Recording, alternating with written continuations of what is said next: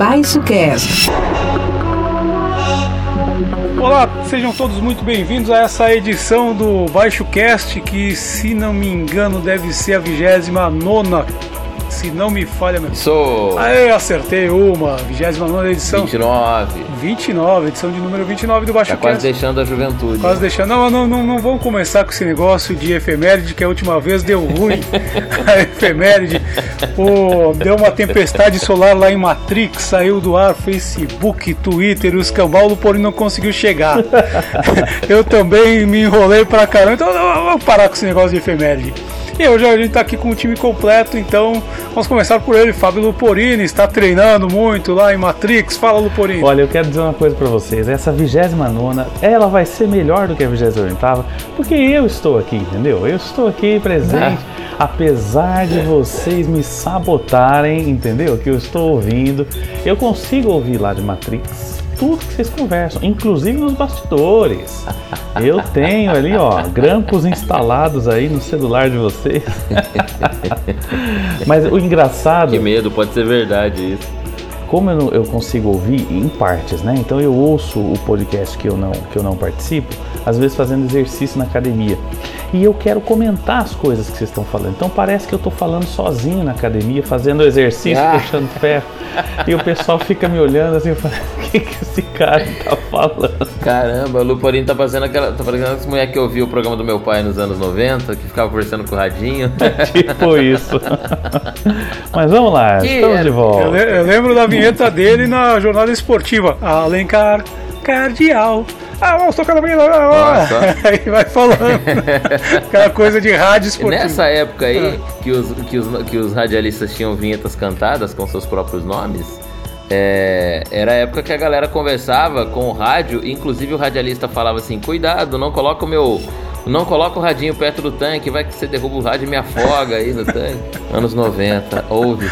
Oldies, old school. E aí, Bruno, qual que é a boa aí da semana? Cara, se tivesse boa essa semana, tava ótimo, porque que semana tensa, meu Deus do céu. Até o mundo parou. O dia em que a Terra parou. A gente vai ter que fazer um, um retrospecto aí daquela música do Raul e atualizar ela, porque o Raul não previa que quando as redes sociais parassem, a Terra ia parar. Entendi. E com isso são duas atualizações, né? O Fábio Luporini que atualizou o Chico Buarque, apesar de vocês. Apesar de vocês. No plural. e agora, o dia que a Terra parou, vai ter que entrar alguma coisa de internet. A gente pode até consultar o Jefferson Sabran sobre isso, porque ele é o especialista em Raul Seixas. Não fala do outro, o cara tá aqui. Não fala Dave Silveira. É verdade. Não, mas ele, ele tá ouvindo, ele é o quarto oh, elemento do Baixo Aliás, um parênteses. Um Olha, parênteses cara. aqui. Ele ouve e o irmão dele ouve, porque outro dia eu fui fazer um evento e o irmão dele é DJ ali e tal, não sei o que, né? Trabalha com esse negócio de som, sonorização de eventos. Cara, o irmão dele falou assim: Nossa, meu irmão participou lá do basquete. Eu falei: Pois é, teu irmão me passou a perna, entendeu? e agora você vai pagar por ele. Mas eu quero muito poder participar com o Jefferson aqui, porque você sabe, né? Eu tô perdendo meu posto de pouquinho em pouquinho. Mas então participar com ele acho que vai ser legal. Convida ele aí, A substituição normalmente é assim. Tá nada, tá nada. Normalmente é gradativa, com alguns sinais. quando você menos percebe, o Fábio Silveira vai te chamar na sala e falar assim, então, Luporinho. é, a gente está com um processo de reengenharia na empresa. A gente está analisando os números, os dados, infelizmente chegamos numa conclusão. A famosa sala B, né, Fábio Silveira? É, vixe, eu vi isso em sala A, sala B. Tá na minha tese, tá na minha tese. Mas não vai acontecer isso. A gente é, seria, seria legal aí, na hora que a gente puder, a gente fazer um programa trazendo Jefferson, Jefferson Sabran e Fábio Luporini, os dois no mesmo dia vai ser, vai ser bastante, vai ser bastante interessante, vai ser muito legal. A gente vai falar também sobre essa questão da, da tempestade no tempestade não, né? Do, do sumiço do YouTube, né? É porque eu tô falando tempestade, falar, ah, falando tempestades solares e não sei o que, que afetou os satélites tal, tudo isso é tese, né? Mas tem essas tempestades aí, é, aconteceram em épocas diferentes e, e mexeram com algumas coisas, né? Mas é, também tem várias teorias conspiratórias sobre isso, né?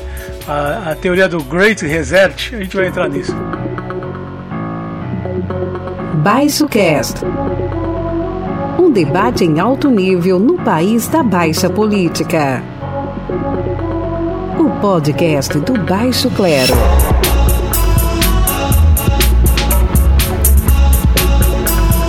Baixo Cast. Baixo Cast.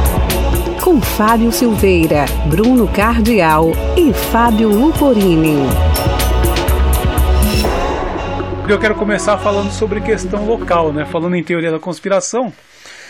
O vereador Santão, ele, é, na verdade, Santão é o nome, nome de urna dele, né? Santos, né? É, como se diz, é nome de guerra, né? É alguma coisa Santos que eu não sei qual é Santão, mas ele entrou na justiça é, pedindo habeas corpus para servidores municipais é, que não quiserem se vacinar. Está aqui no Paçoca com Cebola, do Cláudio Austin. É, o, na última quarta-feira, semana passada, né, o prefeito Marcelo Bellinati publicou um decreto que passa a exigir vacinação contra a Covid-19 como item obrigatório para todos os servidores, empregados e agentes públicos que possuem vínculo funcional com o município. O documento estará disponível para acesso na íntegra no Diário Oficial. Pois bem, o vereador Claudinei Pereira dos Santos, aí ó, Claudinei Pereira dos Santos, o Santão, discordou da obrigatoriedade e entrou com pedido de habeas corpus preventivo para os vereadores que não quiseram, não quiserem tomar a vacina.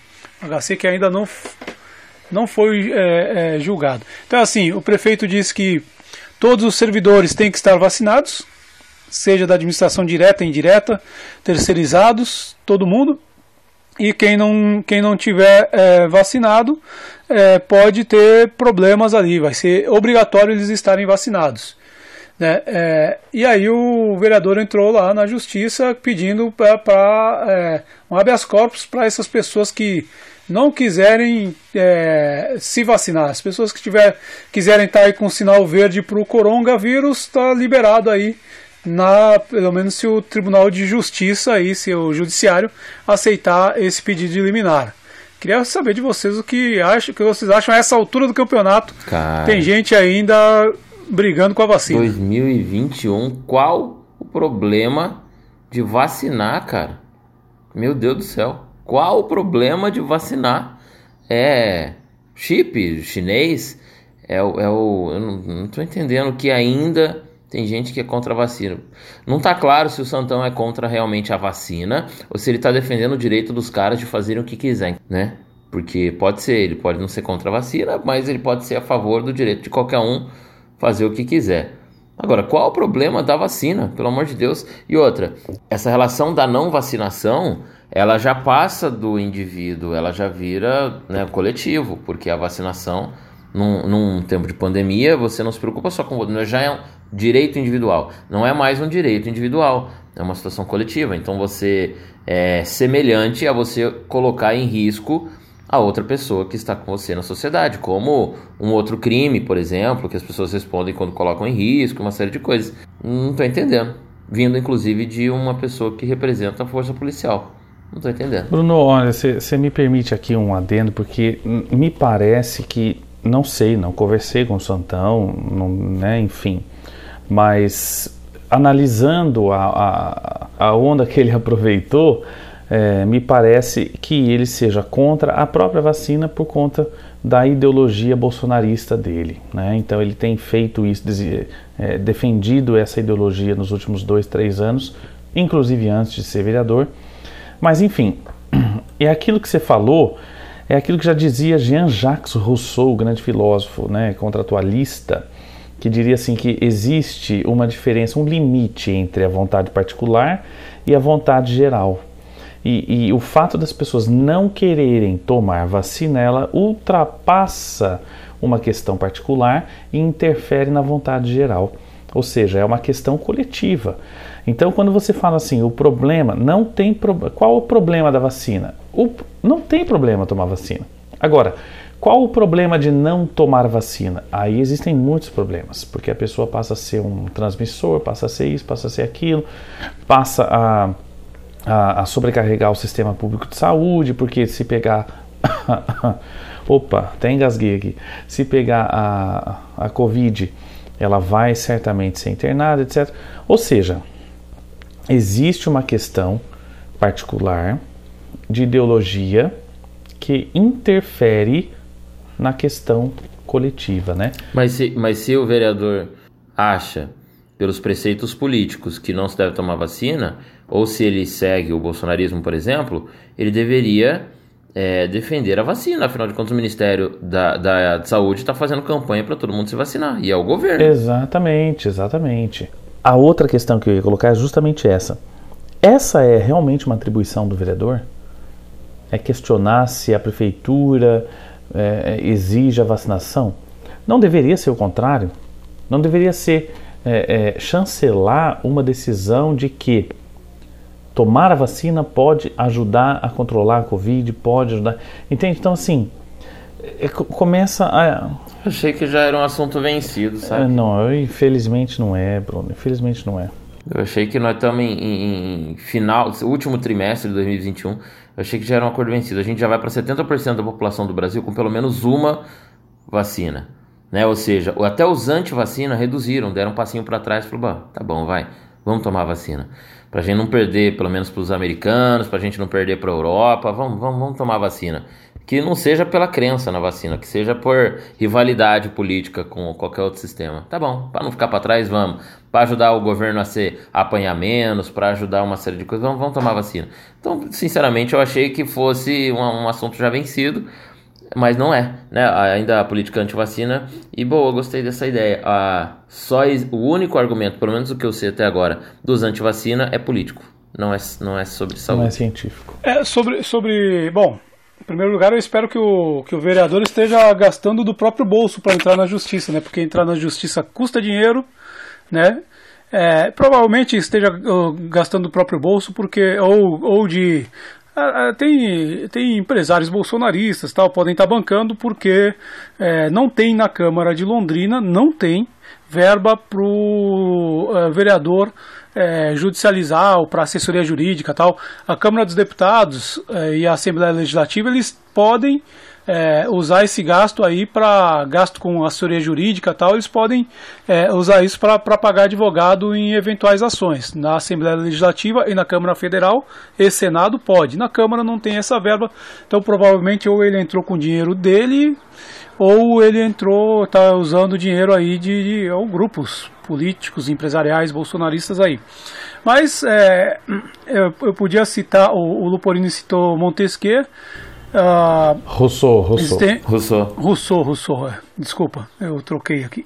Citou Rousseau, é, poderia entrar em outras discussões filosóficas, mas eu vou, vou pegar aqui matéria de ontem, não, de, do dia 5, matéria do dia 5 no Jornal Nacional. É, três pesquisas, três estudos em diferentes estados concluindo que a maioria esmagadora de casos graves e de mortes por Covid é de, apenas, é de pessoas sem a vacinação completa. Então a gente pega aqui é, estudo inédito da, é, do Instituto de Infectologia do é, Emílio Ribas, é, acompanhou pacientes internados por complicações da Covid no estado de São Paulo. De janeiro a 15 de setembro desse ano foram 1.172. É, 1.172 internações, quase 9 em cada 10 que precisa, precisaram de hospital não tinham completado a vacinação. 90% das pessoas que precisaram ser é, é, de um universo de 1172 pessoas investigadas pelo é, Instituto de Infectologia Emílio Ribas, 9 em cada 10 não é, tinham completado o esquema de vacinação. Né? É, é, o número de mortes foi 15 vezes maior entre os não imunizados. Esse aqui é um estudo, então 90%, que era uma coisa que se falava quando dos, do, das pesquisas aí para as vacinas, né, de que ela não garantiria que tu não fosse pegar covid, mas se tu pegasse, né, poderia proteger para não pegar, mas se mesmo assim tu pegasse, não ser, é, é, é, a chance de ser um caso grave era menor. É, não vai ocupar um leito de UTI, pelo amor de Deus, né? Vai ficar em casa, não. se recuperando de boa e não vai é, morrer. Um outro estudo da Fiocruz de Mato Grosso do Sul faz coro a partir de dados nacionais, os pesquisadores traçaram perfil de pacientes que não sobreviveram à Covid entre 1 e 26 de setembro. Na população de 59 anos, só 12% dos que morreram tinham completado o esquema de vacinação. Na mesma faixa etária, os não totalmente vacinados somaram 85%. Tem mais a Universidade Federal de Minas Gerais, que olhou de perto a vacinação da doença em infectados por diferentes variantes internados no estado. Entre os pacientes que não sobreviveram, 67% não estavam vacinados, 22% tinham apenas uma dose ou menos de 15 dias da segunda, e apenas 11% completaram o esquema de vacinação da Covid. Ou seja, esses dados apontados em três estudos divulgados pelo Jornal Nacional. Comunista! Globo comunista! Comuni Red Globo, como diria o MBL, né? Red Globo. Então, eles mostram o seguinte: a vacina, não adianta tu tomar vacina e sair lambando, lambendo corrimão, né? ela não te protege 100% de não pegar de, é, de, de, de, pegar a Covid. Tu pode pegar a Covid, mas a probabilidade dela ser menos grave é bem maior. Ou melhor, ou melhor dito de outra forma, a chance de, de dela ser grave de te matar é bem, é bem menor. Porque o Bruno falou. Mas é isso, vacina sempre foi assim Sim. na história da humanidade. Toda vacina Sim. é assim, né? Nada o Bruno novo. falou: não, tu vai ocupar um leito de UTI. Ocupar um leito de UTI, beleza. Agora pensa a dor física mesmo, que é, ir, é, é chegar a uma situação de saúde de tu parar no leito da UTI entubado. Pensa a dor física. Então é isso, é, é, é disso que se trata, né?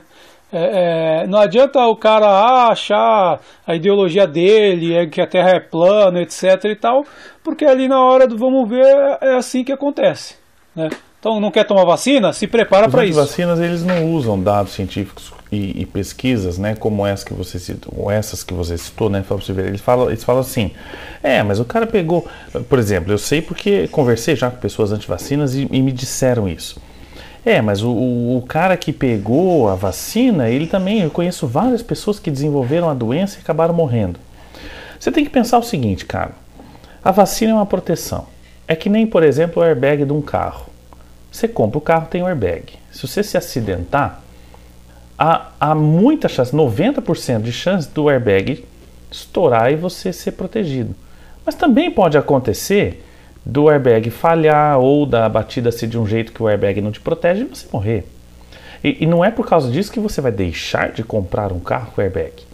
Você vai comprar porque é uma proteção a mais. A vacina é a mesma coisa. Ah, eu não vou andar na chuva, não vou andar na chuva de guarda-chuva mais não. Molha tudo pé. Exatamente. Exatamente. Para que que eu vou? Né? Então, assim, esse, esses argumentos anti-vacina, eles são completamente refutáveis, né? porque não, não estão fundamentados em dados, fatos, em ciência. Ah, os anti-vacina, ou quem não acredita numa parte dessa história, é, enfim, é discutido na sociedade isso, mas tudo bem. Agora, quando isso vai para a esfera pública, quando isso passa para gestão pública, quando é um sistema entre legislativo e executivo, quando já é de me assustar que o prefeito tenha que fazer isso para os servidores municipais tomarem vacina. Quer dizer que dentro dos servidores municipais, dentro ali do, do espaço é, é, de trabalho da prefeitura, do poder público, existem pessoas que não querem tomar vacina e querem trabalhar é, com contato com o público mesmo assim. Poxa, logo do poder público, então, né, onde está a cabeça do servidor? Que servidor é esse que quer servir a comunidade, servir a população, porque é para isso que um servidor público faz o seu concurso, para trabalhar servindo a sociedade, com esse risco todo de se, de, de, de se contaminar com a Covid-19 sem vacina. Então começa daí o problema. Aí uma, o prefeito tem que vir, colocar uma determinação para que o servidor. Não, todo servidor vai se vacinar, porque alguns que estão aqui têm né, o direito de que é, trabalhar, dividir espaço e não correr o risco e tal, não sei o que. E aí vem agora o vereador e pede um habeas corpus contra isso, quer dizer, olhando exatamente para a classe que deve existir dentro da prefeitura, dentro dos servidores, dentro da própria Câmara, que ainda defende o direito de não se vacinar é aquele lance do fazer o que eu quero. Não, o corpo é meu, eu faço o que eu quero. Se eu não quiser tomar vacina, eu não tomo. Mas volto a repetir, isso já foge do âmbito é, é, particular e já vem para o âmbito público. Então, ah, se eu quiser dirigir bêbado, eu dirijo, o carro é meu. Não, peraí. Você, corre, você coloca outras vidas em risco. Ah, se eu quiser vacinar, eu não vacino. Não, peraí. Você também coloca outras vidas Sim, em risco. É, sabe que é, eu estava lembrando aqui que há uns dois anos atrás, mais ou menos, uma, uma uma doença que já estava praticamente erradicada por causa da vacina, que era o sarampo, voltou a ter casos. Né? Eu estou vendo aqui uma matéria do G1 de 1 de janeiro de 2020. É, Ana Maria Escobar, médica pediatra, né? Professora da Faculdade de Medicina da USP. E ela está comentando que em 2016 é, é, o Brasil rece, é, é, recebeu o certificado oficial de erradicação do sarampo. Né? Então, tal por causa da vacina, lá já ali por volta de 2019 voltou a ter casos de sarampo, porque já estava germinando esse discurso anti-vacina antes da pandemia. Né? Um do, uma das características aí desses grupos aí de extrema direita que é, trabalham, é, acreditam em teorias conspiratórias, né? É, é, a questão da vacina, esse movimento anti-vax, né, que se chama. Então, assim, o, o, sarampo, eu lembro que eu fiz matéria sobre isso, o, o, o, sarampo era uma doença erradicada, tinha uma geração inteira de médicos e de enfermeiros e de profissionais de saúde que não sabia mais o que era lidar com sarampo. Porque tem no serviço de saúde, né? A pessoa vai lá, tem determinados sintomas, as pessoas sabem, né? Qualquer, qualquer nicho profissional, a pessoa sabe ali, é, tem determinadas características que meio que se repetem e a pessoa já sabe, ah, se trata disso, se trata daquilo, tal, né? E aí é, eu, eu, entrevistei uma, uma, é, uma das chefes aqui do, do, da Secretaria de Saúde, ela dizia isso, fala, tem profissionais que fizeram faculdade e tal, estão formados, gente de 40, 50 anos de idade, que eles não sabem, eles nunca lidaram com um caso de, de, de, de sarampo. E aí começaram a aparecer, tiveram que fazer vacinação contra sarampo. Então, um dos reflexos é essa coisa, ah, é porque direitos individuais, que acho que devem ser respeitados, claro, né? Mas o meu direito de não ser vacinado, eu não quero, não sei o que, o corpo é meu, se eu pegar Covid, o corpo é meu, é uma decisão minha, etc. Só que esse discurso, tornado politizado, politizando esse discurso como se está fazendo, ele causa problemas que são muito mais graves, que é exatamente fazer um discurso contra outras vacinas de outras doenças que já é, foram erradicadas e que podem voltar se, se perder o controle desse esquema de, de vacinação. Então, assim, deixa problemas para além da Covid. Né? Eu acho que esse é o problema que o bolso, bolsonarismo, que eu chamo de bolsonazismo, que o astrólogo e escritor Olavo de Carvalho, com a sua legião de, legião de, de, de alunos e seguidores fanáticos, vai deixar como herança. Uma geração inteira do, é, de brasileiros estupidificada e com problemas cognitivos que a gente vai levar, sei lá, 50 anos para a gente voltar a um padrão civilizacional que estávamos há apenas 5, 6, 10 anos atrás. Silveira, então, é, eu, eu tô meio filosófico hoje, então eu vou citar agora o, o imperativo categórico de Immanuel Kant, que diria assim, é, que a minha ação né, possa se tornar é, uma lei universal. Ou seja, que a minha, aquilo que eu faço no privado, no particular, ela seja tão bom a ponto de que todo mundo possa fazer. O que não é o caso disso. E aí, para refutar esse argumento anti-vacina, por exemplo, porque muitas das pessoas anti-vacina dizem assim, não, porque é a minha liberdade de escolha, é a minha liberdade, eu, meu livre-arbítrio. Mas esse livre-arbítrio, essa, essa tua escolha, interfere numa questão coletiva e social. Diferentemente da questão do aborto, por exemplo, em que essas mesmas pessoas, esses mesmos bolsonaristas, são contrários à questão do aborto, mas, espera lá, o argumento da liberdade individual vale para o antivacina, mas não vale para a questão da mulher? E a questão da mulher, quando ela escolhe realizar um aborto, não interfere na vida coletiva. É uma questão particular, é uma questão privada. É, mas é colocado que interfere em outra vida, que seria, no caso, a do filho. Ok, mas né? a, a vida da mãe e a vida do filho, por si só, a vida de duas pessoas não faz, não, não, não, tipo assim, não, não, não é sinônimo da vida coletiva, né? Então, como é que o argumento de um vale para uma, um, uma situação e não vale pra... Então, assim, é, é completamente refutável essa, uhum. essa questão antivacina do, do, dos bolsonaristas. Ah, e não tem só o caso que o Fábio colocou muito bem aqui, Silveira, sobre a erradicação. A poliomielite é um dos maiores casos do mundo. A poliomielite foi erradicada no Brasil ela foi descoberta nos anos 30 e começou a. Teve uma epidemia gigante aqui no Brasil nos anos 50. E aí eu já tive a oportunidade de dar vacina. A primeira vacina de polio do meu filho foi eu quem deu, porque a vacina da polio foi desenvolvida na, por gota Aqui no Brasil criaram um personagem que era o Zé Gotinha, porque nos anos 50 tava, muita criança estava com pólio. A pólio é um, é um, vírus que tem no intestino, que daí acometia as crianças. E muita gente não, não anda hoje porque teve poliomielite quando era criança, né? Foi uma coisa. E aí a vacinação acabou com a polio no mundo, né? Bancada por alguns órgãos sociais aí, difundida pela, pela ONU a poliomielite acabou no mundo por conta de vacina. Quer dizer, não acabou, vou me corrigir. Tem 1% ainda do mundo que é no Paquistão e no Afeganistão, ainda tem gente com poliomielite, ainda tem um vírus lá. Que aí a tentativa é por outros motivos, né? Políticos, sociais também, não, não se vacina lá no, no Afeganistão e no Paquistão. Mas, cara, a polio que deixou muitas crianças na época e hoje adultos sem andar, né? Muitas pessoas aí com problemas de locomoção, acabou no mundo por conta da vacina. Nós no Brasil, nós fomos educados né, em alguns lugares do mundo, eu vou dar o um exemplo aqui do Brasil, a vida inteira em vacinar. A gente tem carteirinha de vacinação, todo mundo tem a BCG no braço, todo mundo, a mamãe e o papai levava quando era criança para atualizar. Inclusive, nós estamos no mês de outubro com zero aqui com a campanha nacional de vacinação.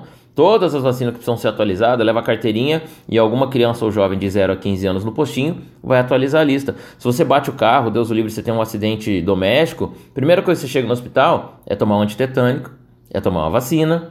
Então, o SUS, o Brasil é referência na, na, não só na disseminação de campanhas de vacina, como na criação de vacina pelo próprio Butantan. Então a gente tem essa cultura há séculos, vamos dizer assim, aqui no Brasil de vacinação.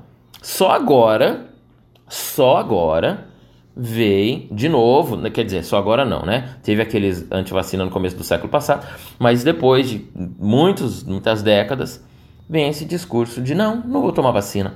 Cara, pra quê, cara? É só politização, não tem outro, outro argumento. E quem não tem na cabeça a politização é porque é um fruto de um discurso de politização e defende sem saber que é politização. É, o, só, é, só levando em conta, ressalvando aqui que é o seguinte, né, os antivacina do começo do século passado, que gerou a tal da revolta da vacina, era por causa da forma como o governo, na verdade é uma política higienista do governo, né, é, que era levar na marra, não por. É, é, bem diferente de hoje, em que se fazem campanhas de vacinação, em que se. Né, é, é, é na boa, vai vacinar é na boa.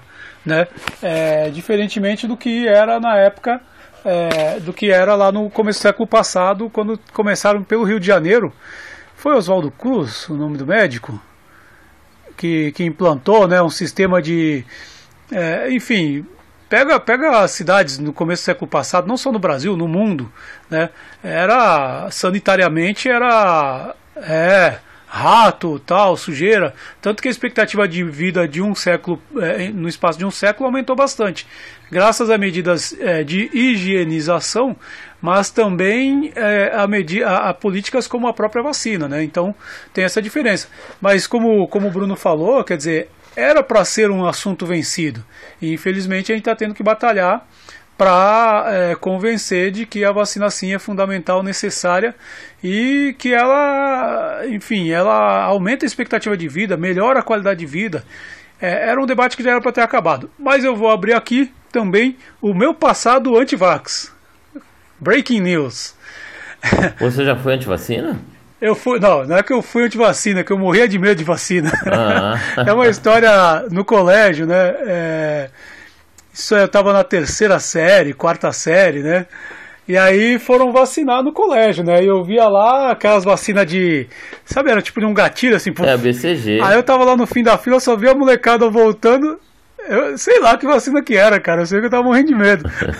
eu vi que a molecada tava voltando tudo chorando. Todo mundo que vacinava voltava chorando. Aí eu falei, ih, caçamba. Eu peguei. Na, peguei assim, saí no, na miúda, né? Fugi da vacina, fiquei guardado lá com um papelzinho, escondi em casa um tempo com medo da minha mãe descobrir com peso na consciência e tal, eu escapei daquela vacina que eu não sei qual foi. Mas não era por nenhuma ideologia, nada disso, era só medo da picada no braço mesmo. Ó, uma, uma curiosidade sobre o, o, Santão, aqui, o nosso vereador aqui em Londrina, ele é do PSC. Né? E não é só ele aqui em Londrina que está contra esse lance da vacina obrigatória pelo poder público. Né? Tem algumas capitais do Brasil que já estão adotando o passaporte da vacina. Né? E, e em outras capitais ainda estão essa discussão, principalmente nas turísticas, né?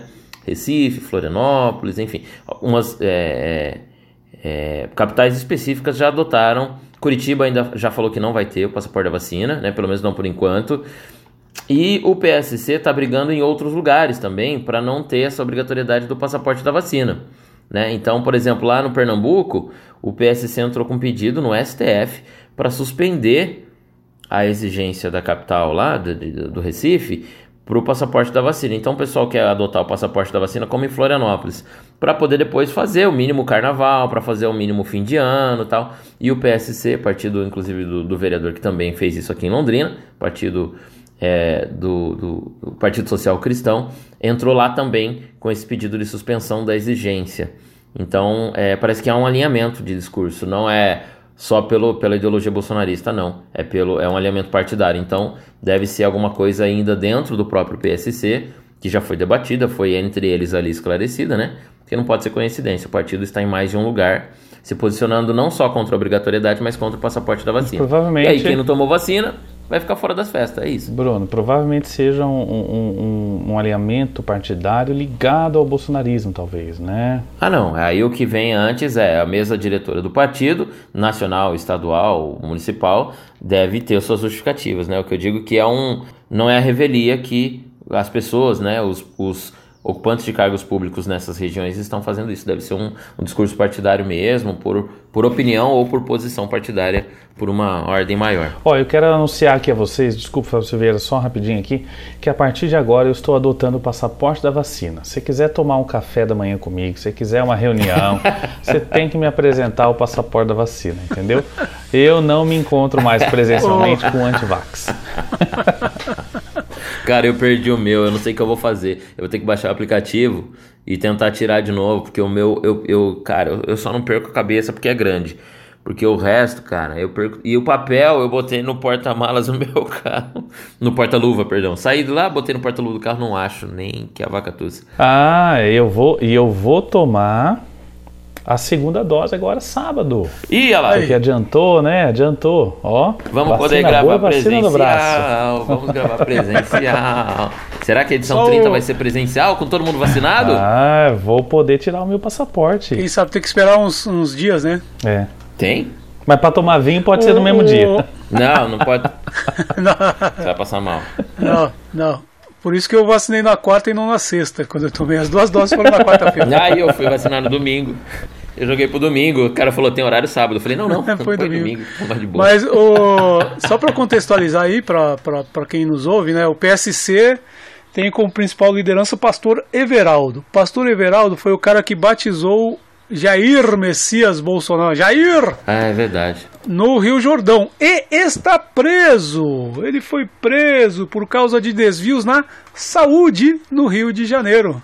Mesmo escândalo que derrubou Wilson Witzel, Pretzel, ou seja lá o que for.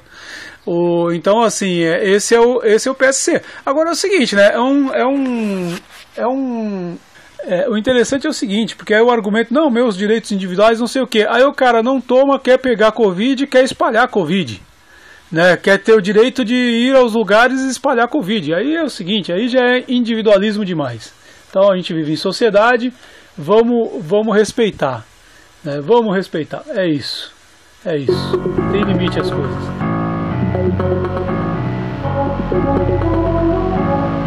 Baixo Cast. Pessoal, vamos continuar falando de teoria conspiratória? Vamos lá. Ai meu Deus, ai meu Deus. Porque assim, eu, eu quero saber de você. O que, que, que, vocês fizeram sem, sem zap? Eu tive que fazer uma coisa ridícula, ridícula. Tive que telefonar, cara. Porra, se você. Se você que tele... anos 90 isso? É, você telefonou. Eu não vou nem dizer então o que, que eu fiz aqui. Que passou um fax. não, agora vai ter que falar. Não, eu deitei e dormi. Deitei e dei uma cochilada, entendeu? pra ver se era um pesadelo. Gente, eu tô me sentindo muito jovem perto de vocês. O que, que, você fez? Eu fui pro Twitter, fiquei lá no Twitter. Uma galera tava lá, a gente trocando uma ideia, mandando, mandando memes. A única rede que funcionou, eu até publiquei depois lá no Twitter. Falei: o mundo voltou para a Idade Média e o Twitter é o rádio amador. Que a única coisa que permanece comunicando durante até guerra é rádio amador, né? Rádio amador nunca cai em lugar nenhum. O Twitter virou rádio amador. E aí ficamos lá, tô vendo memes, orientando, né? Muita gente conversou por lá, inclusive estamos no Twitter. Eu, eu tava em outra rede social, eu me senti jovem agora, porque telefonar, Silveira, é, é anos 90 demais. Ninguém telefona mais. É cringe. É cringe. Quem que telefona? Disco, número? Não sei eu nem desculpa. onde que telefona hoje. Por onde que telefona? Eu descobri que meu celular era telefone, que chama antes de celular. Celular é, é sobrenome, né? O nome é telefone. É. Mas é o seguinte, essa pane teve cenas até engraçadas, né? O perfil do Facebook o, o, perfil do Facebook no Twitter. Aí, ó, tá vendo? Sim, o Facebook tem o um perfil no Twitter. Óbvio. O perfil do, do Facebook no Twitter fez um post avisando que tinha tido problemas, tal, né? Porque foi no mundo todo, tal, né? Tinha tido problemas. Aí o Twitter, eu vi isso num, num vídeo do, do Meteoro Brasil. Aí o Twitter, ele veio e falou assim: tá todo mundo no Twitter, todo mundo mesmo. Aí, cara, tá vendo? É isso é. aí. Mas esse, esse, essa pane veio, eu já fiz essa nota de tecnologia na rádio, inclusive, é, para mostrar a importância da gente estar tá em diversas plataformas, né? A gente sabe que o Face, o Insta e o WhatsApp são do Facebook, estão na mão do Zuckerberg, que fala, foi falado que ele perdeu 6 bilhões em algumas horas. Falei, gente do céu, se ele perdeu 6 bilhões em algumas horas, quanto que ele não ganha em um mês, né? Mas enfim, as quedas dessas redes sociais aí, Face, WhatsApp e Insta, que não são nem de perto todas as redes sociais que a gente tem, a gente tem de mais de 120 redes sociais ativas no Brasil, né? Então essas três caíram e aí todo mundo ficou parecendo formiga quando você, quando você tira o rastro da formiga, ficou rolando um um pra cá, meu Deus do céu, meu Deus do céu, cadê a beirada da terra que eu vou cair? Porque não é possível. E aí, cara, tem outras plataformas diversas e muitas empresas estão com a migração depois da pandemia, né? Migração digital, dependentes extremamente, pelo menos, do WhatsApp. Né? O WhatsApp está em 96% dos telefones no Brasil. Então a gente sabe que todo mundo está fazendo reunião, proposta de trabalho, mandando documento. Só que aí tinha, por exemplo, o Telegram. Lá no Telegram também uma galera começou a migrar e foi muita gente pro Telegram. Muita gente continua no Telegram agora eu mandei mensagem pelo Telegram e fui ver os memes no, no, no Twitter. Só que é, é, muitas empresas perderam negócios nesses dois dias. Muitas empresas é, precisam se preocupar agora em se posicionar de uma forma melhor na rede social, não com seus clientes, mas com seus próprios funcionários. Né? Se organizar, fazer salas de reunião. Pô, em WhatsApp, fala a verdade, né, velho? Aliás, tem muita gente que chama só de Zap. E aí você percebe quem é geração X quem é baby boomer e quem é geração Y, entendeu? E quem é geração tiozão. É, o, o, quem falou zap é cabelo é tiozão. branco. Não, falou zap é cabelo branco. Porque zap, velho, zap vem do truco na minha, na minha época. É verdade. Zap não dá, mano. Fala WhatsApp, pelo menos. Se não quer falar WhatsApp, fala WhatsApp, mas Zap não, né? Viu? Isso mostra para mim, essa queda geral é. mostra para mim uma coisa que eu sempre falo para os clientes que eu atendo, de assessoria de imprensa ou de gerenciamento de rede social. É o seguinte: a, a, a rede social ela é um território alugado. Todo mundo tem que estar ali presente na rede social. Você tem uma empresa, você vende um produto, um serviço, você tem que estar ali. Mas você tem que saber que é um território alugado. Qualquer coisa, qualquer algoritmo que os caras da rede social mudam, eh, interfere no teu negócio. E uma queda como essa também interfere no negócio. Diferentemente, por exemplo, se você tem um site que você construiu, que você né, mantém ali, ou diferentemente da vida real, né, como a gente está acostumado. E aí também isso, isso falando dessas teorias conspiratórias, coincidentemente. Não, não sei se a gente está tão acostumado mais assim com a vida real, hein, Luporinho? Bom, é verdade, é verdade, tem razão. Um ano e meio depois. Mostrou isso. Desculpa te cortar. Cara, mas eu achei, achei perfeito. Vou usar, vou usar para sempre isso que você falou agora, que eu achei perfeito. Ontem eu fiz uma palestra da, da Croton e da Unopar. Soubesse, se tivesse te ouvido antes, eu estaria na palestra. Rede social é um território alugado. É maravilhoso. É exatamente Cara, mas não isso. é. É um território alugado. Você tá, você tá no apartamento, o cara fala assim, ó, preciso que você saia do apartamento. É. Perfeito. Preciso perfeito. reformar é uma coisa. Meu, é assim que funciona. A rede social é isso. É. Né? Por outro lado, Bruno, o site é um território que você é dono, né? Você, você comprou, você pagou, você, né? Paga ali o condomínio, você paga o IPTU, que é a hospedagem, que é o domínio, etc. E assim vai. Mas, coincidentemente, o, o vereador Santão mandou uma mensagem num grupo na terça-feira ou segunda, depois que voltou, etc., é, falando assim: é, se, se, se o Facebook, o WhatsApp, o Instagram caem, você imagina o sistema do TSE, o sistema eleitoral brasileiro. Olha só. Ah, não, peraí que eu vou dar um recado agora pro vereador. Santão, ah. pera, o Santão deve estar tá ouvindo. Santão, você viu que o Luporini tá te observando, né? O Luporini Cara, tá te seguindo é um onde grupo... você menos espera. Olha pro lado agora, vereador. O Luporini tá aí do seu lado. Ele tá te observando. Bruno, Bruno, entre aspas aqui, é um grupo do Zap. É um grupo do Zap é. que tem ali jornalistas e tal, que o pessoal ah, compartilha tá. notícias e compartilham algumas fake news. E eu respondi porque eu falei assim: olha, vereador, com todo respeito, é, não se pode fazer essa associação automática entre uma coisa e outra. É preciso ter dados, é preciso ter informações, etc. Até agora não recebi resposta nenhuma, porque realmente não tem resposta. Né? É, mas são plataformas diferentes. É, plataformas diferentes. E uma está conectada à internet, a outra não. Ponto. É. Né? Então, assim, existem coisas completamente diferentes. Mas, assim, surgiram, né, Fábio Silveira, muitas e muitas teorias conspiratórias né, de que o mundo acabou, de que o mundo parou a partir da, da, da queda. Olha como a gente não está preparado para a internet. Sabe quem vai entrar com uma ação contra o Facebook? O Procon de São Paulo.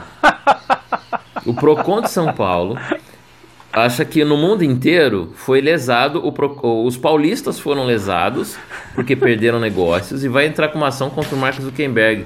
Cara, nós estamos preparados, cara, para a tecnologia? A mente humana está preparada? Eu tô, eu tô com dó do Mark Zuckerberg, que perdeu 6 bilhões. Como é que ele vai pagar as ações de indenização dos paulistas? Ah, não, gente. Ah, não. Para, eu vou puxar a cordinha, eu vou descer no próximo ponto. E, né? ele, e ele vai perder antes de mais nada cliente, né? Porque o pessoal se atentou aí para a possibilidade de ir para outras redes, né?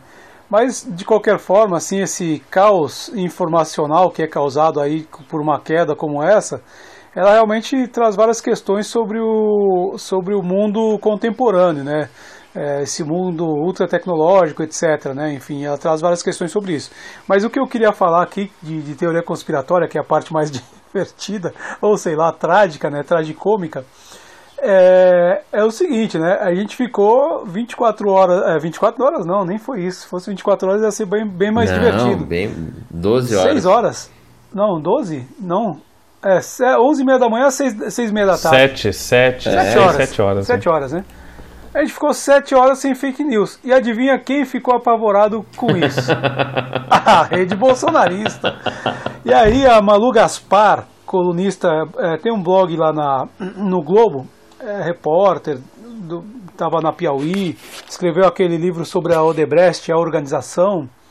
É, a coluna dela falando aqui, ó, a pane nos servidores do WhatsApp, Facebook e Instagram levou a uma proliferação de teorias conspiratórias nas redes bolsonaristas. Concentrados nas listas e grupos do Telegram, os seguidores do presidente oscilaram entre o pânico de ficar sem um canal de comunicação e as explicações mais mirabolantes para o apagão desde uma orquestração, eh, desde uma ação orquestrada da China, sempre a China, até uma vingança pessoal do ex-presidente dos Estados Unidos, Donald Trump, contra Mark Zuckerberg, passando por uma estratégia de dominação comandada pela Pfizer e a AstraZeneca, teve de tudo. Houve até quem cogitasse estar começando o grande, o grande reset, o Great Reset, é, grande reset, Great Reset, né? Teoria conspiratória que prevê uma reinicialização do mundo por uma autocracia comunista. É isso, então. Agora ah. tá explicado. Agora, agora eu entendi. Agora. Aí, aí, por exemplo, alguns trechos de, de mensagens que ela coloca aqui na coluna, que foram trocadas aí nos, nas redes que sobraram, né? Aspas. O motivo dos aplicativos não estarem funcionando é justamente um teste que vem fazendo para as eleições do ano que vem. Portanto, já era de se esperar que a esquerda tentará prejudicar milhões de brasileiros que usam as redes sociais. A esquerda sabe que a cada dia vem crescendo a, a popularidade do presidente Jair Bolsonaro. Vem, Precisamos ficar atentos e juntos iremos derrotar essa maldita esquerda podre e eliminar a sua existência. Aí fala aqui que num grupo de 35 mil membros do Telegram gerenciado por um suposto coronel da aeronáutica, o clima era de pavor. Aí o cara escreve assim pro coronel: Coronel, tem algo muito importante acontecendo com as redes sociais. Não consigo entrar no chat e nem formar um grupo no Telegram. Face, Insta e Zap estão fora do ar. Isso aqui denuncia a idade, Zap. a influência do senhor para maiores informações. Então os caras ficaram doidinho, doidinho, cara. Não sabia. Imagina a gente com cabeça fértil e cognição prejudicada pelo Olavo de Carvalho. Meu. Imagina do que, que esse pessoal é Se a capaz, né? esquerda Pois tivesse. é. Se a esquerda tivesse a força que a direita acha que eles têm, O Bolsonaro não tinha sido eleito. se a esquerda tivesse realmente esse poder de fazer tudo isso, cara, não, o mundo era outro, né? Com certeza. O mundo certeza. era outro. A extrema esquerda deve olhar e falou: caramba, os caras acham que nós somos foda mesmo, que a gente é capaz de parar o mundo. Acho que a gente é foda mesmo, irmão. Agora, é, o, o, que eu, o- antes de passar a bola pra vocês, tem uma última coisa que eu quero falar aqui porque eu acho engraçado demais. O Medo e Delírio em Brasília, que é um podcast, um podcast, um podcast, um podcast que eu, que eu, que eu acompanho, eles fazem essa narração e põem aquela música do Arquivo X. legal, É mais legal. ou menos isso, né? Tá, tá, tá, tá, tá, tá. E aí, qual é a teoria conspiratória favo- favorita de vocês nessa história? Cara, eu tô embasbacado. Eu nem sei, nem sei, nem sei. Eu gostei, não, eu gostei desse lance aí de, de ser um domínio da esquerda por conta das eleições e tal, né? Que se realmente for isso, o mundo inteiro vai ser controlado digitalmente, né? A eleição do mundo inteiro vai ser controlada digitalmente. Então, hackers do Brasil vão poder se infiltrar nas eleições americanas, por exemplo. O que deixa a gente muito mais próximo de uma doutrinação, né? De qualquer que seja. Eu achei essa boa aí. Se fosse isso mesmo, ia ser legal. Aí ia ser um, um, um, um apocalipse digital. Porque afinal de contas o mundo todo ia ter um só governo, né? E, e aí o Orwell estaria certo. Eu acho que essa é a mais legal de todas aí. Eu voto Mas o nessa. pessoal, o pessoal é muito criativo, muito doido e muito criativo, né, cara? Que co- como, como chegamos até aqui, né? É engraçado que todo mundo tem tanto medo da rede social, da rede digital, mas tá todo mundo lá entregando dados 24 horas pras redes, entendeu? Não, isso é uma teoria conspiratória, vão roubar nossos dados. Mas peraí que eu vou dar uma olhada aqui na minha rede social, curtir, curtir uma foto aqui e entregar um pouquinho mais Cara. desses dados aqui pra essas pessoas. não, pelo amor de Deus, então, esse Instagram não é viável. Urna eletrônica não vale, mas eu vou lá votar. Mesmo assim eu vou lá votar porque eu, eu vou... Vai que ela funciona. Ou vai ou não vai, né, irmão? Calma aí, né? Ou, ou- ou acredita ou não acredita, É, esse, pô. mundo, esse mundo tá muito louco, cara. É, é- não tem, né? Não tem muito que, o que dizer, né, cara? Porque essa, essas teorias conspiratórias falam sobre. falam por si, né, cara? Do, do nível de doideira que a gente tá vivendo, A né? gente tá vivendo uma doideira. E é culpa da própria tecnologia, né, cara? A gente vive numa bolha social gigante, feita por esses algoritmos mesmo. É, tenho feito, inclusive, algumas, algumas palestras, algumas abordagens sobre isso, até nas minhas redes sociais, o tanto que a gente precisa ficar esperto de verdade. Esse apagão veio para mostrar pra gente que a gente não tá sozinho mais, a tecnologia não é algo reversível, né? A gente vai ter que lidar com isso doravante, independente da geração que nós somos, independente de quem tenha 70 anos e seja um baby boomer, ou quem é da geração alfa que não entende qual a diferença entre Globo, Netflix e YouTube, para eles é tudo tela e eu quero ver o que eu quero agora e pronto. Dessa geração até os, os mais velhos, todo mundo está no mesmo lugar, cara, que é a internet, entendeu? Não tem mais volta, não tem mais jeito. É a mesma coisa de quando surgiu a ener- a energia elétrica, os caras voltaram e falaram, não, não quero, quero ver no escuro. É a mesma coisa do ludismo, né? O ludismo foi o movimento que surgiu na, na Revolução Industrial, porque os caras quebravam as máquinas. Não, essas máquinas vão tirar o nosso poder de manufatura, vão tirar os nossos, nossos postos de trabalho. Que trabalho? Daí os caras quebravam máquinas, isso na, na Revolução Industrial, né? Mal, então, assim, é adaptável, o ser humano... É, como diz o McLuhan, né, o nosso, nosso, quem estuda comunicação lê muito McLuhan, o homem recria a máquina, a máquina recria, é, recria o homem, que recria a máquina, que recria o homem, que cria a máquina, que recria o homem, por aí vai. Então não é mais reversível. A tecnologia atual, que é digital, né, porque tudo é tecnologia, a tecnologia atual não é mais reversível, não adianta, cara. Ah, não vou entrar. Eu conheço gente que não tem WhatsApp ainda, né? É a geração baby boomer e não tem WhatsApp ainda. Não, não vou. Tá, tudo bem, se o cara não se rendeu até agora, permaneça. permaneça lutando, mas não tem como. A tecnologia está em todo lugar e nós entregamos esses dados em todo lugar. Eu acho que a discussão mudou agora. É, para a gente ficar mais esperto e olhar sobre a ética e o controle desses dados. Já que eu estou entregando dado o tempo todo no Facebook, no Instagram, na rede social que eu estou, no Google, que seja, já que é, tudo é monitorado, já que a tecnologia está aí, vamos agora organizar o sigilo, o controle e a manipulação desses dados. Já passou da fase da gente falar assim: não, eu não quero internet, não, eu não quero tecnologia, não, esses caras estão conspirando contra a gente. Cara, já passou, cara. Já passou. Agora a gente tem que pensar sobre controle de dados. Baixo Cast, um debate em alto nível no país da baixa política. Virando a pauta aí depois dessa, dessa pane, né? Porque eu acho que a melhor parte mesmo foram, foram os memes e as teorias conspiratórias. Essa foi a parte mais. O brasileiro é maravilhoso. Mais divertida. Tem outra pauta aqui um pouco mais séria, mas não, não menos trágica. Ou melhor, sérias outras também eram, mas talvez. Vai falar de CPI, né?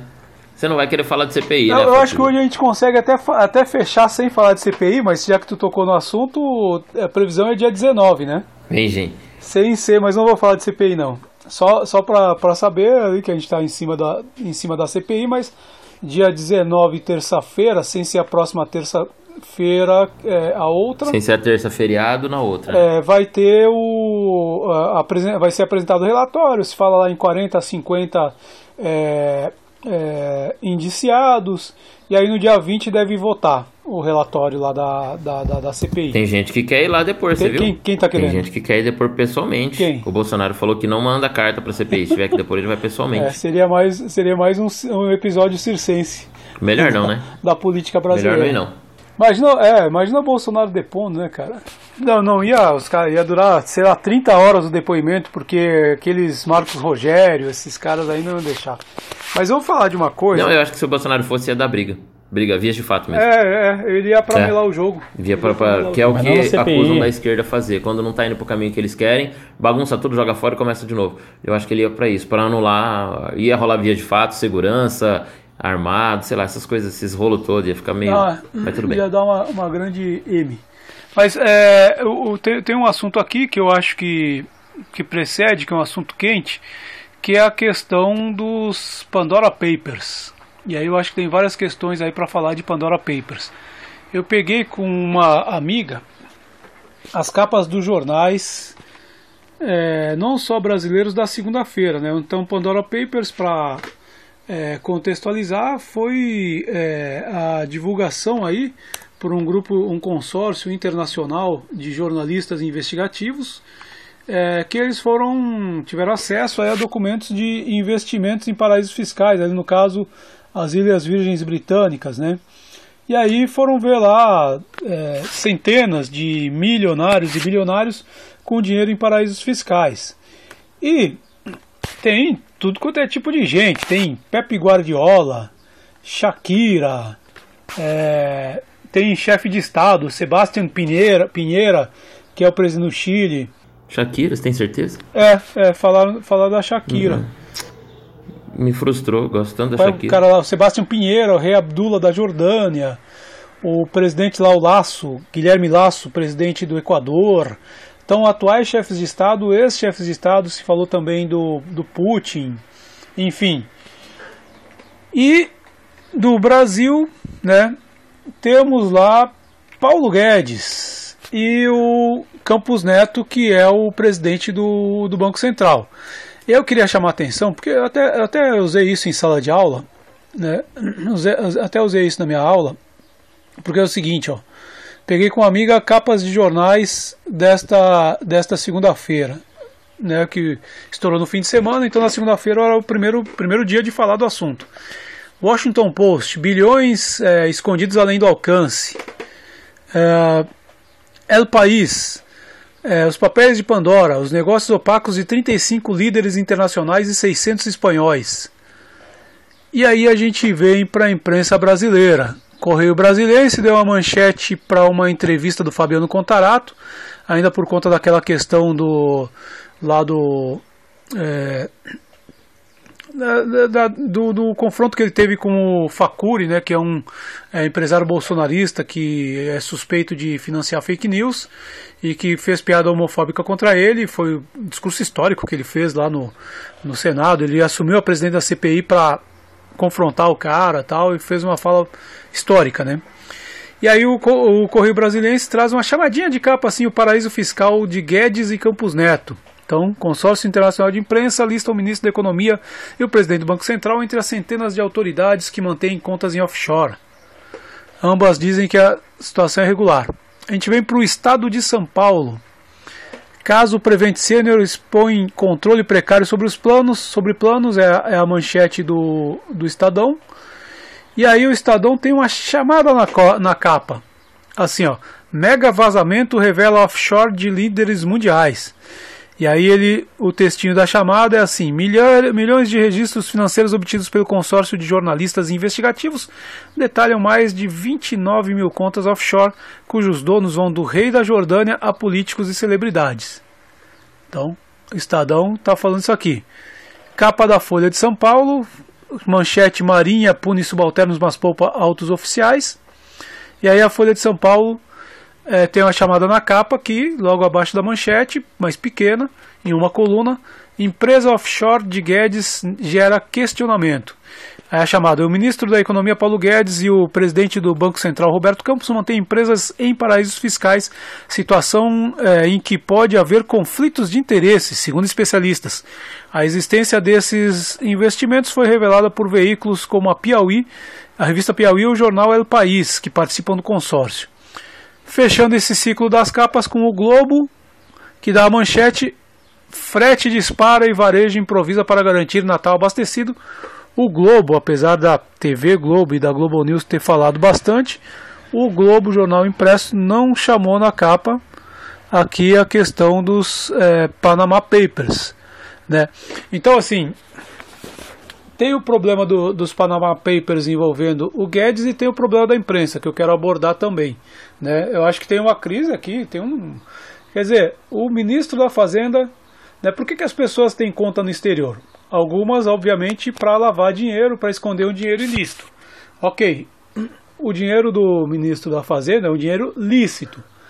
Por que, que as pessoas têm, além da parte ilícita, por que as pessoas têm legalmente dinheiro no exterior?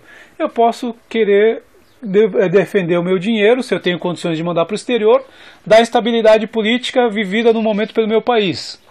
Então, assim, o ministro da Fazenda, Paulo Guedes, mandou o seu dinheiro para o exterior para proteger o seu dinheiro dos efeitos deletérios da gestão do ministro Paulo Guedes na economia. O Paulo Guedes fala: o investimento vai voltar, mas o dinheiro dele está fora, bem guardadinho.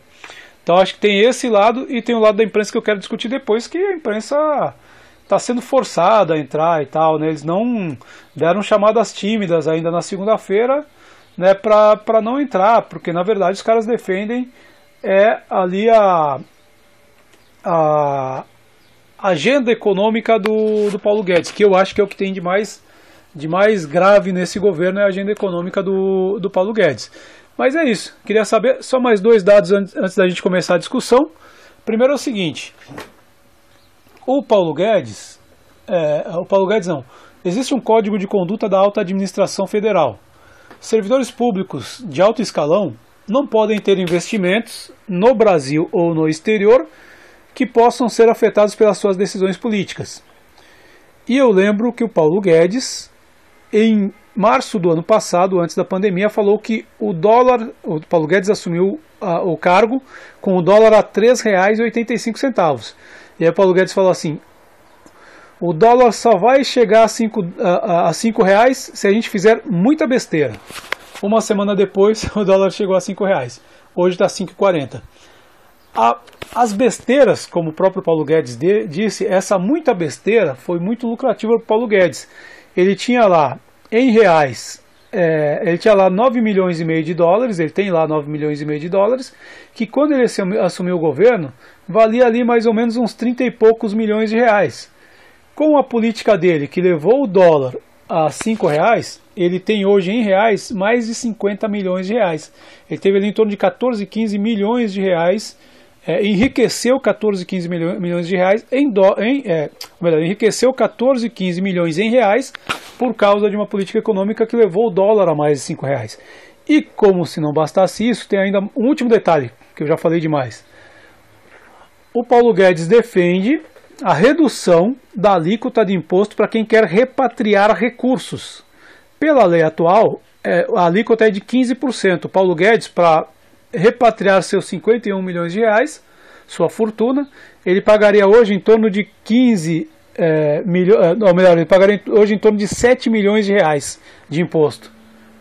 É, pelo que ele defende, que é uma alíquota de 6%, esse valor iria é, de imposto cairia para 3 milhões de reais. Ou seja, o Paulo Guedes pagaria 4 milhões de reais, 3 milhões e meio de reais a menos, 4 milhões de reais a menos de imposto por uma decisão dele. E aí eu quero saber o que vocês acham deste cara que é o grande queridinho do, da Faria Lima. Olha, você falou que o Paulo Guedes tirou o dinheiro dele para protegê-lo das intempéries políticas, mas não só para isso, e aí você deu esse dado, né, ah, logo em seguida, também para se beneficiar com isso, também para lucrar com isso, né? Do ponto de vista legal, eu acho que não tem problema algum você, você criar uma offshore, é, uma empresa lá no exterior, num paraíso fiscal, etc. Se eu tivesse condições, até eu criaria, porque eu também estou perdendo dinheiro com, com essas intempéries políticas aqui no Brasil. O problema, o grande problema é o conflito de interesses né, que existe num ministro da Fazenda e num presidente de um, de um, de um banco central, né, é, é, terem informações privilegiadas e realocarem os seus próprios recursos em locais que vão beneficiá-los mais do que a política que eles mesmos implantam aqui no Brasil. Então é uma coisa muito louca. É, é, é, é um roteiro de filme assim que acho que nem os melhores cineastas conseguiriam desenhar os personagens perfeitos para, para esse roteiro, como nós temos aqui no Brasil. É, é como vocês, por exemplo, na semana passada vocês falaram do velho da van. Né? E o velho da Van, por exemplo, critica o PT, mas pegou empréstimo de, de financiamento do BNDES no governo do PT. Né? O velho da Van critica a esquerda comunista, mas ele se beneficiou dessa esquerda que ele mesmo critica. É, é isso que eles estão fazendo, essa, essa corja que se instalou ali no Ministério da Fazenda, da Economia, enfim. Essa corja critica a política é, é, progressista do dos governos anteriores, mas implanta uma política ultraliberal com o discurso de que é melhor para o país, mas está eh, beneficiando a si próprios. A mesma coisa fez o Bolsonaro. Eu vou é, governar para a família tradicional brasileira, mas ele só esqueceu de dizer que era a própria família, é os próprios filhos, né? Então o Guedes e o outro lá que eu esqueci o nome do presidente do Banco Central, eles eles estão fazendo isso. E aí Aí realmente, né, o que acontece? A empregada doméstica não consegue para Disney porque o dólar está caro. Uh, o trabalhador brasileiro não consegue botar feijão, arroz, carne no prato de comida em casa porque está tudo caro. É, sei lá, em quantos anos esse governo estourou a meta da inflação, que estava controlada há não sei quantos anos, né? há mais de 10, 15 anos. Enfim, é, sob o discurso de que é só tirar o PT do poder que nós vamos resolver o problema. E o problema não resolveu, o problema só piorou. Mas eu sempre digo, sempre disse isso. É, o, o, Bolsonaro está onde está hoje porque tem alguém ganhando dinheiro com isso. E aí nós estamos vendo quem está começando a ganhar dinheiro com isso, né? É, é o Paulo Guedes, é o velho da Van, é o, é o presidente do Banco Central, são os empresários da Faria Lima, é, um ou outro político, etc. Então, assim, enquanto esses caras estiverem ganhando, ganhando dinheiro, o Bolsonaro vai ficar ali, porque a instabilidade política ela gera dinheiro para alguém. E está gerando dinheiro para quem? Para o Brasil? Não. Para o ministro da Fazenda, o ministro da Economia. Olha que coisa linda. É, eu vejo, eu vejo, eu vejo o seguinte: quando o, o, o Bolsonaro trouxe o Guedes e o Moro para serem superministros do governo, o Moro, quando percebeu que tinha mais a perder do que a ganhar, resolveu sair. Abandonou o barco e saiu atirando. O Guedes não. O Guedes, naquele momento, viu que ele tinha mais a ganhar do que a perder. E a ganhar financeiramente, economicamente. E continuou, então, no, no, no governo, ganhando, inclusive, milhões e milhões. Né? Acho que em um ano e meio, dois anos, é, com o dólar alto, ele, ele faturou mais de 14 milhões, não é isso? Né? Ele aumentou o patrimônio dele em mais de 14, 15 milhões. É isso, cara. Enquanto tem alguém ganhando, as intempéries políticas elas beneficiam esse, esse, esse grupo, né? Enfim, é o que eu vejo. Eu vejo nessa situação das offshores algumas coisas curiosas. Primeiro, o termo offshore, que muita gente não sabe o que, que é, mas tá falando aí a torta direita igual fake news, né? Os caras falam aí de offshore, de paraíso fiscal, um ponto de ônibus no, no, na portaria do prédio, no elevador, se viu que negócio do offshore, nossa, mas esse lance offshore é de quem. O cara não sabe o que, que é um offshore. e tá se metido a politizar agora e falar que tudo isso é conspiração contra o Bolsonaro, que ele nunca teve offshore em lugar nenhum.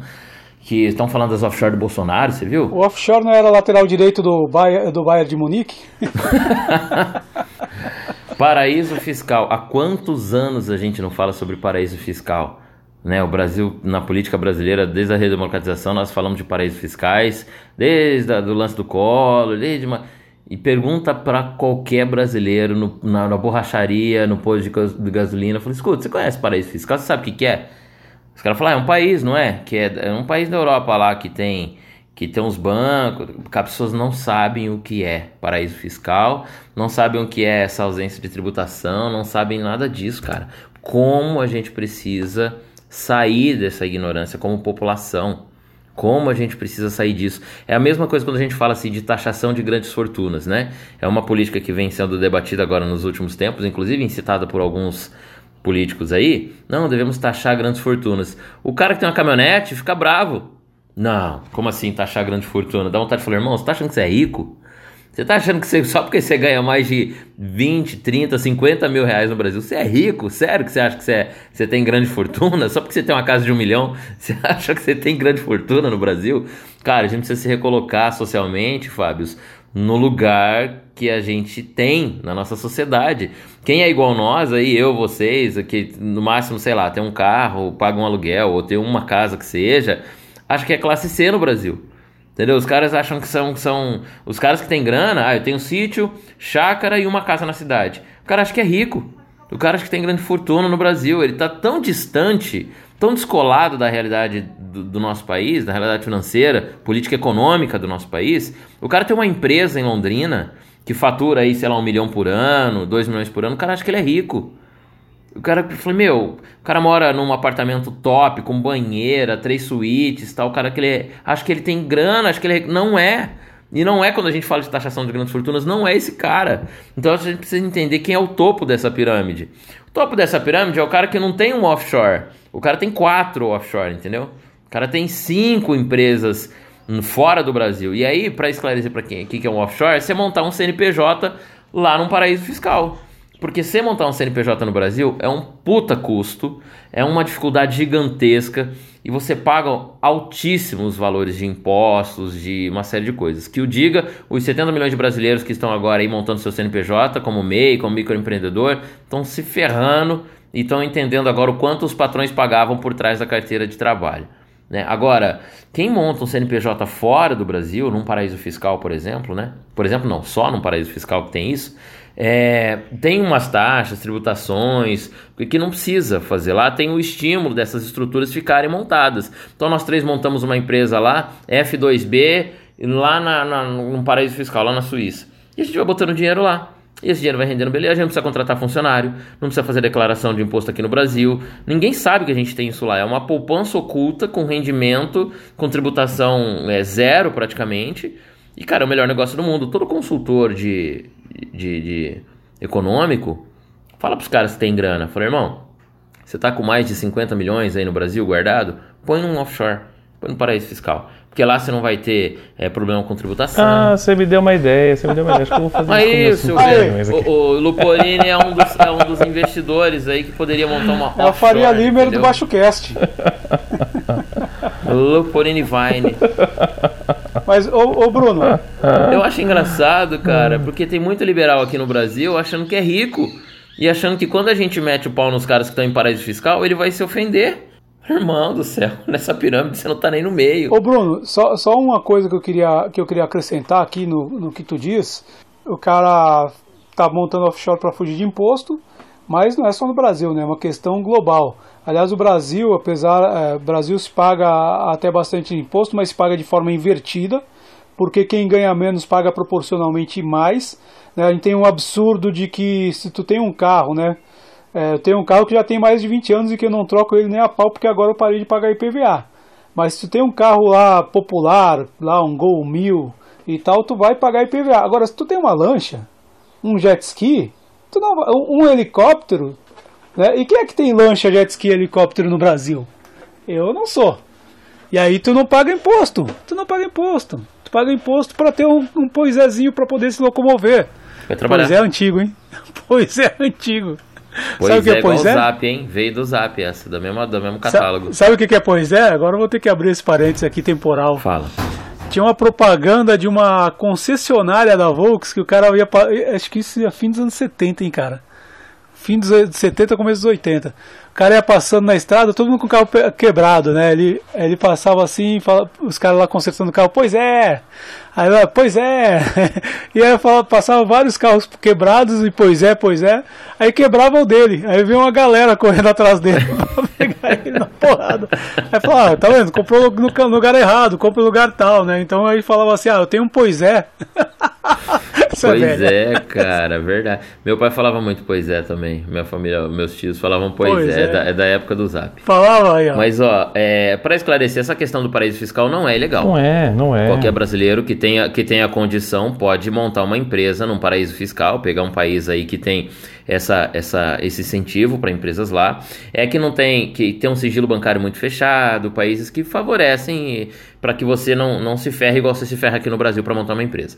Resumo é isso. Então você pode montar uma empresa lá, desde que Mas acontece que, só um parênteses, que, é- que é imoral em alguns casos, né, Bruno? No caso do interesse, é, né, conflito de interesses, enfim, fecha parênteses, né? Não é ilegal, Mas é eu acho que até. É, e, e até com relação à imoralidade é discutível, porque tudo bem ser imoral. Agora, no caso, como, como a gente fala aqui, de, de pessoas com cargos públicos como o nosso ministro ter um offshore e tomar decisões em que se beneficie com políticas internacionais ou políticas econômicas de relações internacionais, aí é ilegal. Então, né, eu, eu não posso ter uma empresa em Londrina que eu quero que essa empresa minha, construída num lugar errado, tenha um zoneamento alterado naquela rua, porque eu tô errado, implantei minha empresa, minha indústria, onde não é rua de indústria. Aí eu me torno é, vereador e articulo para mudar o zoneamento daquela rua para eu me beneficiar com relação à minha empresa. Pra eu... Ah, isso não pode. Né, usar o cargo público para benefícios próprios, particulares ou evoluções econômicas e tudo mais, que é o que o ministro Paulo Guedes agora está sendo acusado disso. Descobriram que ele tinha um paraíso que ele tem empresa no paraíso fiscal, que é offshore, e está sendo beneficiando dessa situação. O que eu volto a dizer dessa história toda, né? Ele vai agora responder na Câmara dos Deputados. Foi aprovada a convocação de Guedes para explicar sobre isso. Ah, mas estão perseguindo o bolsonarismo. Não. Qualquer ministro da economia do Brasil que tivesse uma offshore e que mexesse na economia do país a ponto de se supervalorizar a offshore fora e mais. Quando que a gente desiste da offshore? Quando o dinheiro tá bom e a gente fala, vamos trazer de volta pro Brasil, a gente mete ele aqui no Brasil e dá uma regularizada. Só que ao trazer pro Brasil, você tem tributação também. Você não tira de um banco, não é um Pix que você faz para sua conta aqui do Banco do Brasil. Da Tem Caixa o. IOF, tem- que ele inclusive aumentou Você esses tem dias. essa tributação, exatamente. Não, você não vai transferir por Pix, que é de graça. Você tem a tributação para vir, e aí é, o- é isso que ele quer mexer também. Ou seja, ele está pensando já em desmontar o offshore de lá e trazer a grana para dar uma passada de pano, que também é ilegal. Então, tudo isso ele vai ter que explicar por ser ministro da Economia. Podia ser qualquer cara do grupo Faria Lima, que o Silveira sempre fala aqui, que tava suave também. E o cara ia responder de acordo com as, as dívidas dele, sei lá. Mas o ministro da Economia, Jesus amado, não, né? Aí não, né, pô? Aí é, é passar a mão na cara de todo mundo, inclusive de quem tem grandes fortunas também.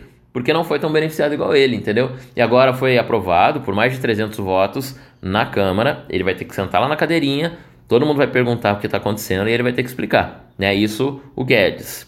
Ah, mas estão perseguindo o governo bolsonarista, porque, poxa, o governo do Bolsonaro já teve taxação de grandes fortunas, já não teve. deixam ele trabalhar. Já teve essa, essa discussão dos ricos em outros governos, todo mundo ajuda rico, que eu concordo, já critiquei isso aqui. O próprio governo de esquerda ajudou os ricos também, os próprios governos que se disseram é, é, que iam mexer nessas relações econômicas não fizeram. O problema é que o povo brasileiro não entende muito, é, não entende sobre política, muito menos sobre política econômica. Poxa vida, é, e, e é isso que eu fico espantado, que a gente tem uma pirâmide enorme, a nossa população é uma pirâmide enorme, e aquele topinho bem pequenininho, minúsculo da pirâmide, é, é- é feito economicamente né, igual da maioria da base da pirâmide. E é um número desse tamanho de gente que ganha ou que gere fortunas, rendas, igual a maioria da população brasileira. Cara, tá tudo errado aqui no Brasil, principalmente por nós sabermos aonde, da onde a gente vem. Então, se tem um cara que tem rico, que é rico aqui no Brasil, que tem lá um, pode ter uma lancha, viu, ancorada aí no Nordeste, em Balneário Camboriú, em algum lugar, é, não tem helicóptero, ele tem uma casinha que vale um milhão e um sítio aí que vale mais um milhão e meio, ele se acha rico. Uma empresa que fatura aí 2 milhões por ano tal, ele se acha rico no Brasil. E quando a gente fala de grandes fortunas de taxação, de formas de impostos, a gente fala de. Eles vêm ficar bravos, falam, não, imagina, eles se acham rico. E isso não é. No Brasil, isso não é rico. Rico é um cara igual esses caras que tem milhões e tem três, quatro offshores. Aí a gente pode falar de. Adivinha quem teve offshore é, flagrada nos Pandora Papers? Adivinha? Bruno Cardial, não. Ah. não, não, não. É, é de Londrina, mas não é o Bruno Cardial. E... Era de Londrina. Era de Londrina? Peraí, peraí, não conta não. Vamos, vamos tentar é um adivinhar. Quiz, é um quiz baixo cast. Era de Bom, Londrina, famoso. mas. Hã? Alberto Youssef. Não. Tá, tá, ó, bateu na trave.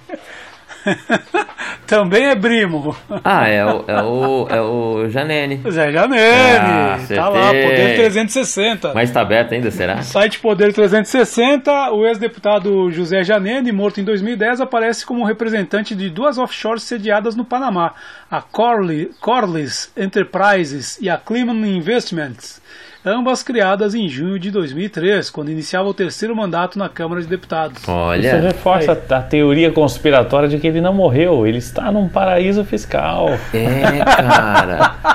Até hoje eu ouço falar isso. Esses dias eu passei próximo a uma casa que ele teve ali na, na mar, nas margens do lago ali. E ainda rola esse boato aqui em Londrina. Há 11 anos ele morreu. E muita gente fala que ele não morreu. Tá no mesmo lugar que o Elvis, que o Michael Jackson, que ninguém morreu. Mas... Eles estão todos no mesmo lugar. Talvez cuidando dessas offshores aí que eles tinham, pô. Alguém tem que administrar esse negócio. Agora, é, essa questão do, do paraíso fiscal, assim, tem dinheiro lícito e tem dinheiro ilícito. Acho que tem gente que manda dinheiro lá para lavar e tem gente que manda dinheiro lá para fugir do fisco, né? É, tem dinheiro que é, de repente vai ganhar de forma marota, o cara vai ganhar dinheiro porque, enfim. O Guedes mandou em 2015, ainda era governo Dilma, era a crise política do governo Dilma, ele foi se proteger. Ele foi, virou ministro e aí é, é, acabou sendo beneficiado. Agora, é, tem uma coisinha antes de falar no que, num, num, tema que me interessa aqui, que é a questão da imprensa. Silveira, um, ah. um parênteses. Diga, tipo, é a pior burrice que tem querer lavar dinheiro em paraíso fiscal, né, velho? Tanto lugar aqui no Brasil que dá para lavar dinheiro, você compra uma, você compra uma, vamos pegar aqui, do sul de Mato Grosso, divisa Mato Grosso com o Paraná ali, tem Porto Rico, que é uma cidade que tem muitas casas bonitas, condomínios, lancha e tal. Você pegar qualquer beira de, de, de rio grande que tem esses condomínios, é, é, Balneário Camboriú, esses lugares, um monte de condomínio top aí, cara, que os caras não, não, não faz escritura, paga imposto só sobre o terreno, não paga sobre a construção, põe dinheiro, paga à vista no dinheiro, lava nesses lugares, pô, vai mandar para para isso, olha o trampo que dá, você tem que arrumar um consultor, depois você é investigado. Aqui no Brasil tem muito lugar melhor para lavar. Mas ele pode lavar e depois esconder. né? ah, ele, qualquer pessoa que seja, né? É, porque na verdade é isso, é um dinheiro escondido, tanto que só vem à tona por causa de uma investigação jornalística, né? É um dinheiro que os caras estão escondendo. É, tem gente que lava dinheiro até da família, né? Até a fam... nem a família sabe é, por tem. algum motivo eles estão escondendo esse dinheiro, seja para não pagar imposto, seja para tentar defender de política econômica, enfim. No caso do Guedes eu concordo, porque o Guedes sabe que a política econômica no Brasil é é desastrosa, né? Então ele sabe que ele vai perder dinheiro se ele deixar no Brasil. eu, se eu fosse o Guedes, eu também tirava o meu dinheiro daqui, se eu tivesse dinheiro para tirar daqui, né?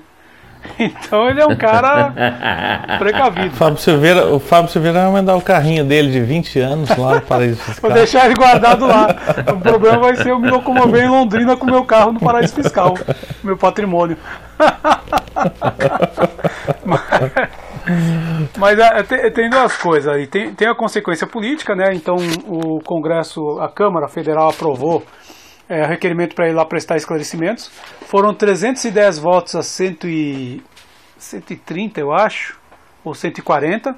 Ou seja, o próprio Centrão já votou ali para botar o Guedes na, na frigideira. A Folha de São Paulo está falando que o Guedes está sendo frito porque tem duas questões aí.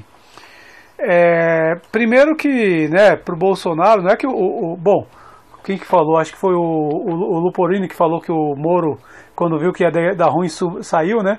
O Moro ele não tinha nem que ter aceitado, né? Já deu ruim para ele quando ele aceitou. Não. Ele se desmoralizou, desmoralizou a Lava Jato e depois todos aqueles Desmoralizou. desmoralizou. Ai, meu Deus. Desculpa aí o trocadilho. Esse, esse foi do Zap, esse trocadilho foi do Zap. Trocadalho, hein? O, o, o, Moro, o Moro já desmoralizou e depois, e depois o, o. Qual é o nome daquele escândalo lá? A Vaza Jato veio a confirmar tudo que estava na cara, né? Inclusive quando o Moro aceitou ser ministro do Bolsonaro. Mas o Paulo Guedes ele está então num, num processo de fritura e o principal problema do, do Paulo Guedes, é nisso que eu quero entrar, é que é o seguinte, e que eu acho que aí pode de repente até mudar um pouco o, o, o cenário da eleição. A política econômica do Paulo Guedes é muito boa para os ricos, tanto que pode ver que a grande imprensa defende a política econômica do Paulo Guedes. É maravilhoso, a agenda, né, vão reduzir direito trabalhista, vão arrochar salário, né, e garantir a grana para quem, pra quem tem grana. É, é Robin Hood e as avessas, enriquece quem é, quem é rico, empobrece, tira dos pobres para dar para os ricos. Essa é a política econômica do Paulo Guedes. As meninas estavam certas. Quem estava certo? As meninas do Bom Chibom Bom Bom. E quando o rico cada vez fica mais rico, não É, é? verdade. É, e o aí, pobre né? cada vez fica mais É, pobre. é isso aí. Acho que o Guedes pensou a política econômica ouvindo a música delas. Tenho, essa, tenho, tenho convicção, mas não tenho provas. Só que essa política econômica do Guedes, ela não elege ninguém. Ah, o Bolsonaro, e eu acho que esse que é o, é o limite da coisa, o Bolsonaro não foi eleito falando que ia reduzir direitos trabalhistas. Quando falava de economia, ah, fala com o Paulo Guedes. Ah, o Paulo Guedes que está falando, não sou eu. O Bolsonaro foi eleito dizendo que ia combater o kit gay, que não existia, inclusive, que nunca existiu. Foi eleito falando da mamadeira erótica, que também não existia. Né? Então Bolsonaro falava assim, olha, é, economia, pergunta para o Paulo Guedes, mas se eu for presidente, teu filho não vai ser gay. É, é isso. Tem gente até hoje que até hoje acredita nisso. Né? É, a política econômica do Guedes, que é reduzir direitos trabalhistas, trabalhistas arrochar salário, é, precariedade no trabalho, é, trabalho precarizado, fim de direitos trabalhistas, etc, etc, isso aí não elege. E o Centrão está preocupado com isso. Está preocupado com, com isso porque ah, o, o Centrão está tá preocupado é, é, com isso porque dificilmente, o que, que ele vai mostrar na economia? Reduz as chances de, de, de, de reeleição do Bolsonaro e também de eleição dos próprios deputados que estão dentro dessa agenda. Então, para eles, nesse momento, rifar o Paulo Guedes seria uma boa ideia. Né? Por, por isso. E, eu acho que, e aí que eu acho que esse é o problema. O Paulo Guedes, para mim, é, o Paulo Guedes, mesmo enfraquecido, ele é o fiador desse governo. É, o, porque o que segura o Bolsonaro, além de uma base fanática, mas mais do que isso, é que a política econômica dele agrada a banca, agrada a Faria Lima. O que, o que mantém o Bolsonaro é isso. E aí é que está o problema, é, é, é, o problema, a distância, a dificuldade do neoliberalismo conviver com a democracia. Porque, como eu disse, ninguém se elege, ninguém ganha eleição falando assim: vou tirar teu direito, vou reduzir teu salário e tu vai trabalhar para aplicativo. Que para fazer Uber deve estar difícil com gasolina a R$ reais. Né? É, e aí é o seguinte: ele depende o quê? de um governo ditatorial. Tanto que o Paulo Guedes adora o Pinochet. Porque o Pinochet permitiu a implantação de políticas neoliberais. Né? Então eu acho isso, eu acho que é, é, tem essa questão aí de Paulo Guedes é, fragilizado e em fritura, é, sendo frito aí em fogo alto. Né? Levantaram, aumentaram o fogo ali. Né? Sei como Talvez é que vocês veem essa questão. de, de queimar mais um. Não vai ser um peão do xadrez, vai ser uma torre, né? Quase uma rainha, mas está na hora de sacrificar. Pelo rei vale. Então sacrifica. Manter o projeto. É isso. Mantém o projeto. Como a gente já falou por aqui, confirma que é tudo um plano. Nada é por acaso.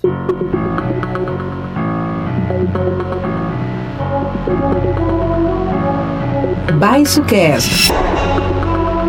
Meus caros, acho que chegamos aqui na parte das dicas culturais, considerando aqui o avançado aqui dos ponteiros do relógio. Ponteiro do relógio também é coisa antiga, né?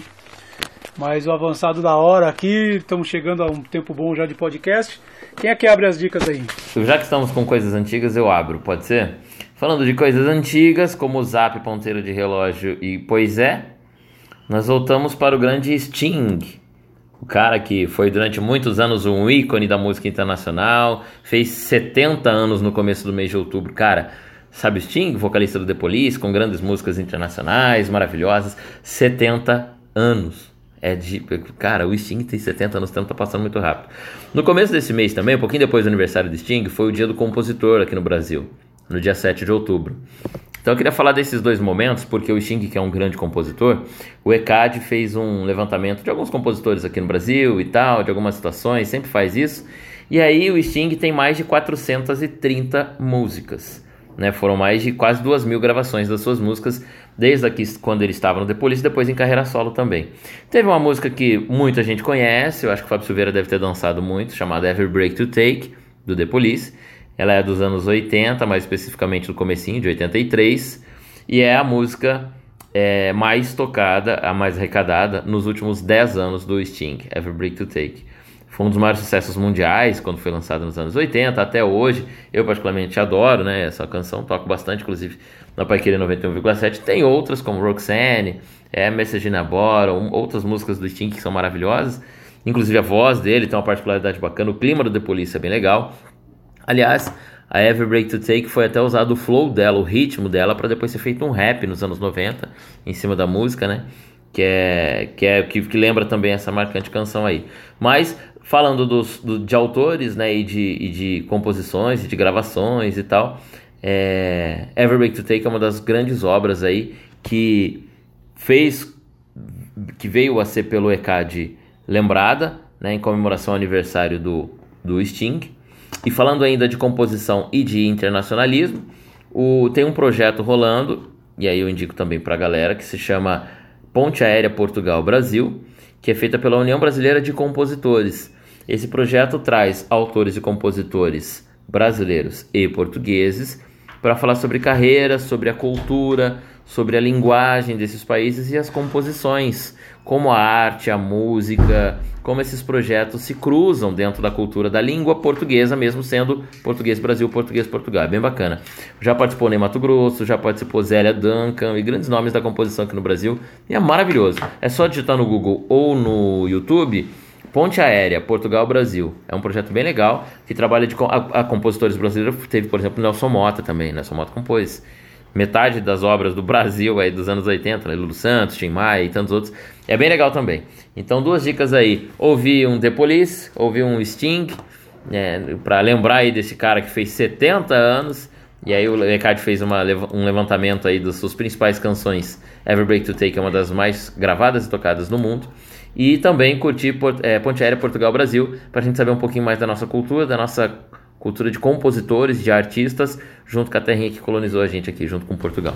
Muito bem, eu, eu fico imaginando o Fábio Silveira dançando essa música aí. É, eu dançava mais punk rock, eu era, eu era mais o punk rock. Eu não dançava essas coisas não, de Sting, mas, mas eu curto Sting. Olha, o, o Bruno Cardial, então quer dizer que semana passada que eu não estava aqui, você deu as dicas cinematográficas. Peguei né? teu lugar. Pois é, roubei tua, tua dica. Agora você ficou sem repertório, eu sei, mas tudo bem. E que se, e que se transformaram, inclusive, numa discussão social, né? Do caso Richthofen, dos crimes que, que viraram filmes. Mas, mas volto às dicas cinematográficas. Ainda não assisti, mas está bombando aí, tá, enfim, já está quase se transformando na série mais vista no mundo, né, da Netflix que é aquela série Round Six, né?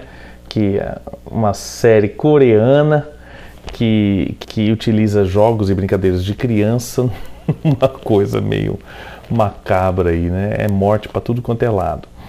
É, não sei, ainda não assisti, não vi, mas já se transformou num fenômeno e acredito que pode ser também uma série que traga algumas reflexões, que traga algumas discussões mundiais, enfim. É, fica a dica aí para quem quiser assistir, quem tiver estômago né, e fôlego para assistir.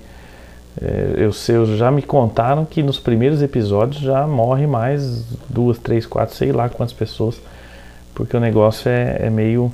E é uma série coreana, né? A, a, Coreia do Sul tem tem se despontado aí no mundo pop, na verdade, né, Bruno? O K-pop comunista, não, não é, opa, não é comunista, é não, aqui ninguém vai assistir Round 6 não. Ah, é outra Coreia, é verdade. Ah, peraí que mudou.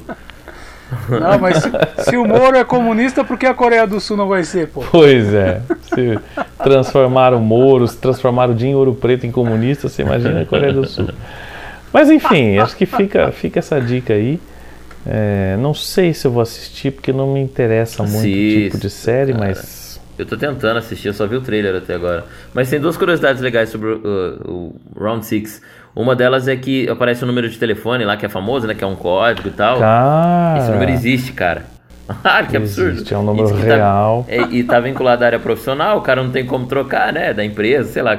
E o cara tá recebendo é, mais de 4 mil ligações aí por, um, por esse último período aí da, da, da, exibição da série. Senhor amado, a gente já sabe como trollar alguém agora. Os caras são fogo. E outra questão é que o governo chinês. Não, governo chinês não, perdão. Ah, lá na Coreia tem uma, tem uma operadora de telefonia celular, vamos citar aí, sei lá, uma operadora deles lá qualquer, que está processando a Netflix. Porque o sucesso do Round 6 lá foi tão grande que excedeu as bandas e deu meio que umas travadas nas, nas gigas de internet dessa operadora, bugou o lance da operadora. É muita gente vendo ao mesmo tempo, muita gente transferindo dados ao mesmo tempo, e eles processaram a Netflix por exceder esse limite, por esse abuso, por entregar esse lance de dados. Tá rolando uma briga lá por causa disso, da, de uma operadora grande lá de telefonia. Lá acho que não é igual no Brasil, né? Assim, essa esse número de, de operadores. Vamos supor que, sei lá, a TIM aqui do Brasil processasse a Vivo, sei lá, o a Oi, processasse a Netflix. Porque não, é muita gente assistindo a Netflix, estão estourando os nossos dados, a gente não consegue trabalhar, entregar de uma forma regular. Tem uma briga judicial lá no Coreia. Agora, nesse, Olha que loucura. Nesse serviço aí que que está recebendo 2 milhões de ligações por dia. Loucura, loucura, loucura. Acho que ninguém ali percebeu que o WhatsApp saiu do ar, né? Ah, o WhatsApp saiu do ar, não, não tava, tendo telefone. O que, que você fez? A pergunta, pergunta que o Silveira fez. O que, que você fez no dia que o WhatsApp Tava ligando pra Coreia. Tava atendendo telefone. que perturbação. A minha dica vai ser de novo um podcast, que aliás eu tinha botado lá no, no nosso grupo do WhatsApp, do WhatsApp, é, que é o, o podcast do Mano Brown, Mano a Mano ele fez algumas. Bom, Mano Brown é, uma, é um personagem interessantíssimo do Brasil, né? É um cara da cultura hip hop, né? Do rap. Eu quero dizer que eu nem nem nunca nem é nem nunca foi a minha o hip, o hip hop, né? Eu sempre fui gostei mais do rock e como identidade cultural para mim sempre foi mais o punk rock. É, mas os Racionais eles é, trazem a memória, né, o que era o movimento punk lá nos seus primórdios, antes de virar o que a gente chama de punk de boutique, né. É, é um, uma crítica social contundente. A narrativa, esses dias aí foi lembrado, dia 1 de outubro, como diz a música, São Paulo, 1 de outubro, foi lembrado o massacre do Carandiru, que diz muito onde o Brasil foi parar aqui nos nossos dias, né? É, como nós chegamos aqui, né? O massacre do Carandiru foi o que levou o crime é se organizar para se defender do Estado. Os caras estavam sob a custódia do Estado, o Estado estava barbarizando os caras, os caras se organizaram. E hoje a gente tem aí o PCC tem ramificações. Aliás, todas as facções. É, é, eu vi isso num episódio do Medo e Delírio em Brasília. Todas as facções criminosas do Brasil nasceram dentro da cadeia porque aí os caras estão lá, né, é, é, um encarceramento em massa, não, não separa as periculosidades de quem está preso, né, não está não tá se falando que vai deixar todo mundo solto, mas no mínimo, no mínimo, tu tem que separar, fala, o cara, é, o cara deve pensão, é um nível de periculosidade, furto, tal, estelionato, o outro lá é traficante, é, é, outra ala lá tem traficante, tem é, assassino, ladrão de banco, enfim, tem que, no mínimo, uma política mínima seria de é, é, separar é, por periculosidade. E aí fora que também tem um, um nível de encarceramento que só pega um setor da sociedade. Mas enfim, é, lembrando do Massacre do Carandiru, que é uma das obras-primas dos Racionais, né, enfim, Mano Brown é uma, uma grande figura é, do Brasil. Né? E nesse podcast ele tem feito algumas, algumas entrevistas assim sensacionais. Teve uma que eu passei lá no grupo que foi uma entrevista dele com o Lula, né, é, que eu achei bem legal. E teve uma que eu passei essa semana que causou bastante polêmica na rede, que o Mano Brown entrevistou Marcelo Holliday. E eu, Marcelo não, né? Qual é o nome do cara? O vereador em São Paulo. Fernando Holliday, Marcelo. De onde eu tirei Marcelo? É o Fernando Holliday, que é um dos caras. O Fernando Holliday é um cara que vem da periferia e que, em certo momento, ele deu ao MBL uma aquela coisa assim, tipo, ó, tá vendo? Nós não somos racistas do MBL, né? Quem era o MBL? Os moleques rico, branco, playboy, né? Como o próprio Fernando Holliday diz, né? É, ah, nós temos aqui um cara que é um cara que é negro, de direita e é, vem da periferia. Então a gente não, não é tão assim elitista quanto vocês estão dizendo. Né? E ele serviu a isso. E a conversa dele com, com o Mano Brown foi muito legal, muito boa.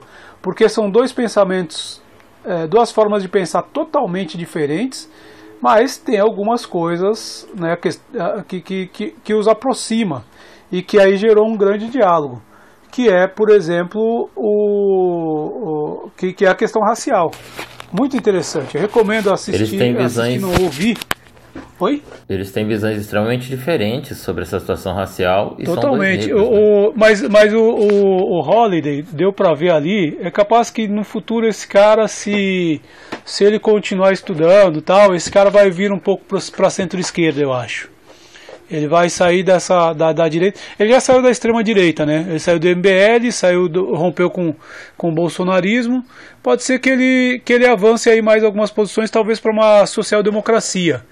Mas uma, ele faz uma autocrítica, ele admite que, que ele, né, e por consequência é, o MBL, porque era uma estratégia do MBL, que eles contribuíram para empobrecer o debate público brasileiro, para fazer com que a gente tivesse esse congresso de Carla Zambelli e Reins, Luiz Carlos Reins, um pessoal intelectualmente limitado, fraco mesmo, se, é, é, é, e que discute política com, com estômago. É o, é, é o cara que acha, ah, tenho o direito de não, de não me vacinar e andar, andar por onde eu quiser. É, é, esse pessoal. Ele admite, fala, olha, uma autocrítica que eu, que eu faço é o seguinte, eu contribuí para o empobrecimento do debate público no Brasil, que gerou esse tipo de liderança, que abriu as portas para o bolsonarismo, que abriu as portas para uma série de figuras aí que é, parece piada, mas na verdade é, é, triste, né? É triste. Carla Zambelli,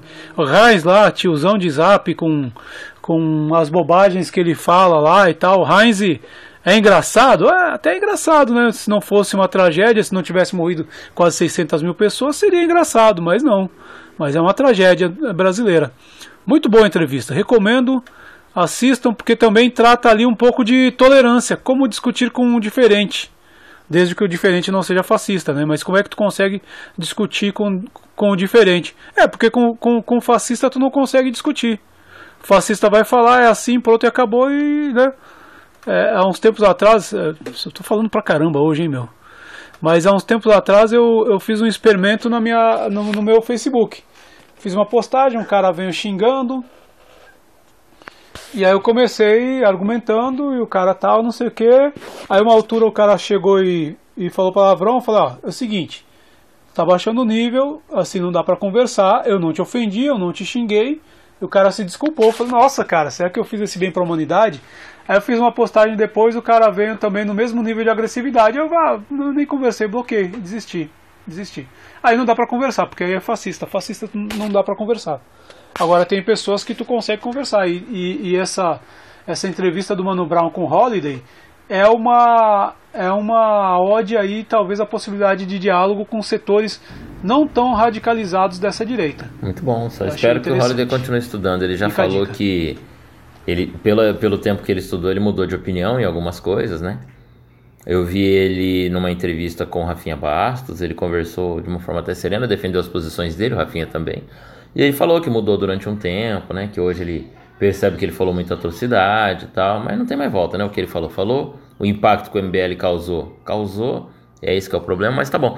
Tomara que ele continue estudando para mudar outras opiniões que, que ele tem que, que, ainda não. Que é diferente do Kim Kataguiri. O Kim Kataguiri fala sair da, sair da faculdade, começou um curso, sair da faculdade porque o meu professor não falava em misses. Então ele se acha mais inteligente, mais culto que o professor, ele sai da faculdade. E na verdade é um moleque arrogante.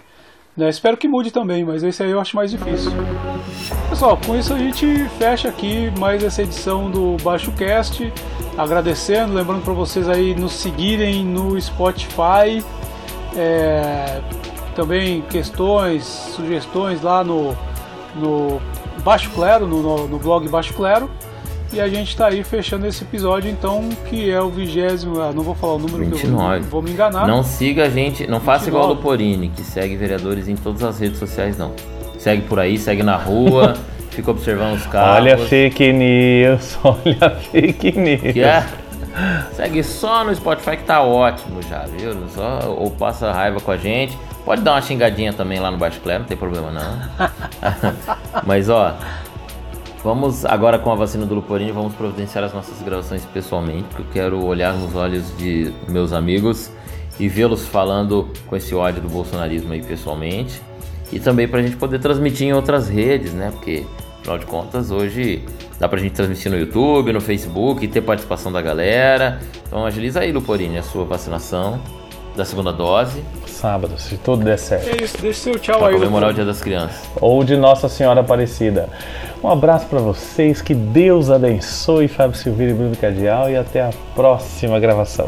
Amém. É isso aí, galera. Até a próxima. Sem o amém de minha parte, mas a gente fica por aqui. Até a próxima. Baixo Clero, Baixo Clero no Baixo Cast volta aí. Valeu, fui!